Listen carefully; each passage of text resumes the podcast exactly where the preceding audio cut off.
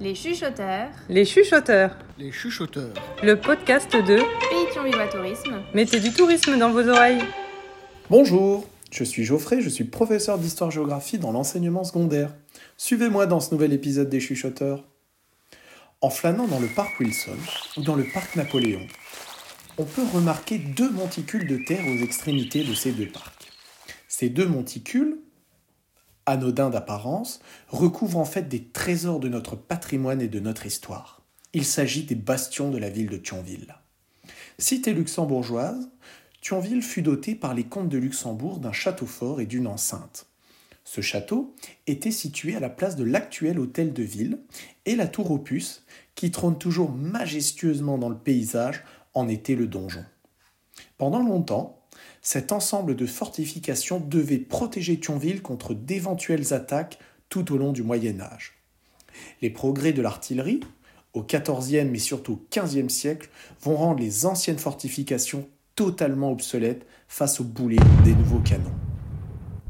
Les rois d'Espagne s'en rendront compte amèrement lorsqu'en 1558, les Français, dirigés par le duc Henri de Guise, pénétrèrent dans la cité.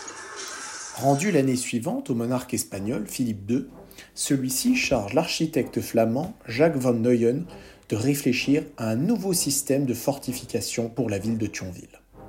Après mûre réflexion, celui-ci conçoit en 1568 un projet, El Destino de Thionvilla. Ce projet ambitionne de bâtir une enceinte hexagonale autour de Thionville, dont les limites s'arrêtaient au boulevard Clémenceau, Foch et Poincaré actuels, flanqués de sept bastions, c'est-à-dire de sept points extrêmement bien fortifiés, et dotés de redoutables batteries d'artillerie qui ne laissaient que peu de chance aux assaillants. Les travaux sont entrepris entre 1593 et 1597 par Mathieu Guillaume, qui fait appel à des produits locaux pour concrétiser le projet de Van Neuen. Du sable de Blétange, aujourd'hui Bousse, des pierres de Rangevaux et d'Étanges Grande, et des briques de la briquerie qui a été créée par Charles Quint dans le quartier éponyme actuel de Thionville, qui lui donna son nom. Ces fortifications devaient prévenir les appétits du voisin français, mais il ne put rien faire face au duc d'Enghien, futur grand condé qui s'empara de la ville en 1643.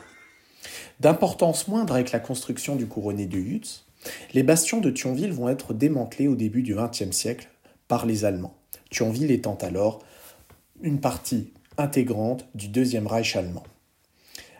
Afin de pouvoir développer la ville et y percer de longs boulevards, les bastions vont être entièrement remaniés. Seuls les bastions de la place du Luxembourg et de la place de la République seront conservés tels quels pour leur position stratégique sur la Moselle. Ces bastions seront transformés en casernes et recouverts de terre. Leur mission était alors simple protéger le nœud de communication vital qu'était la gare de Thionville en cas de conflit.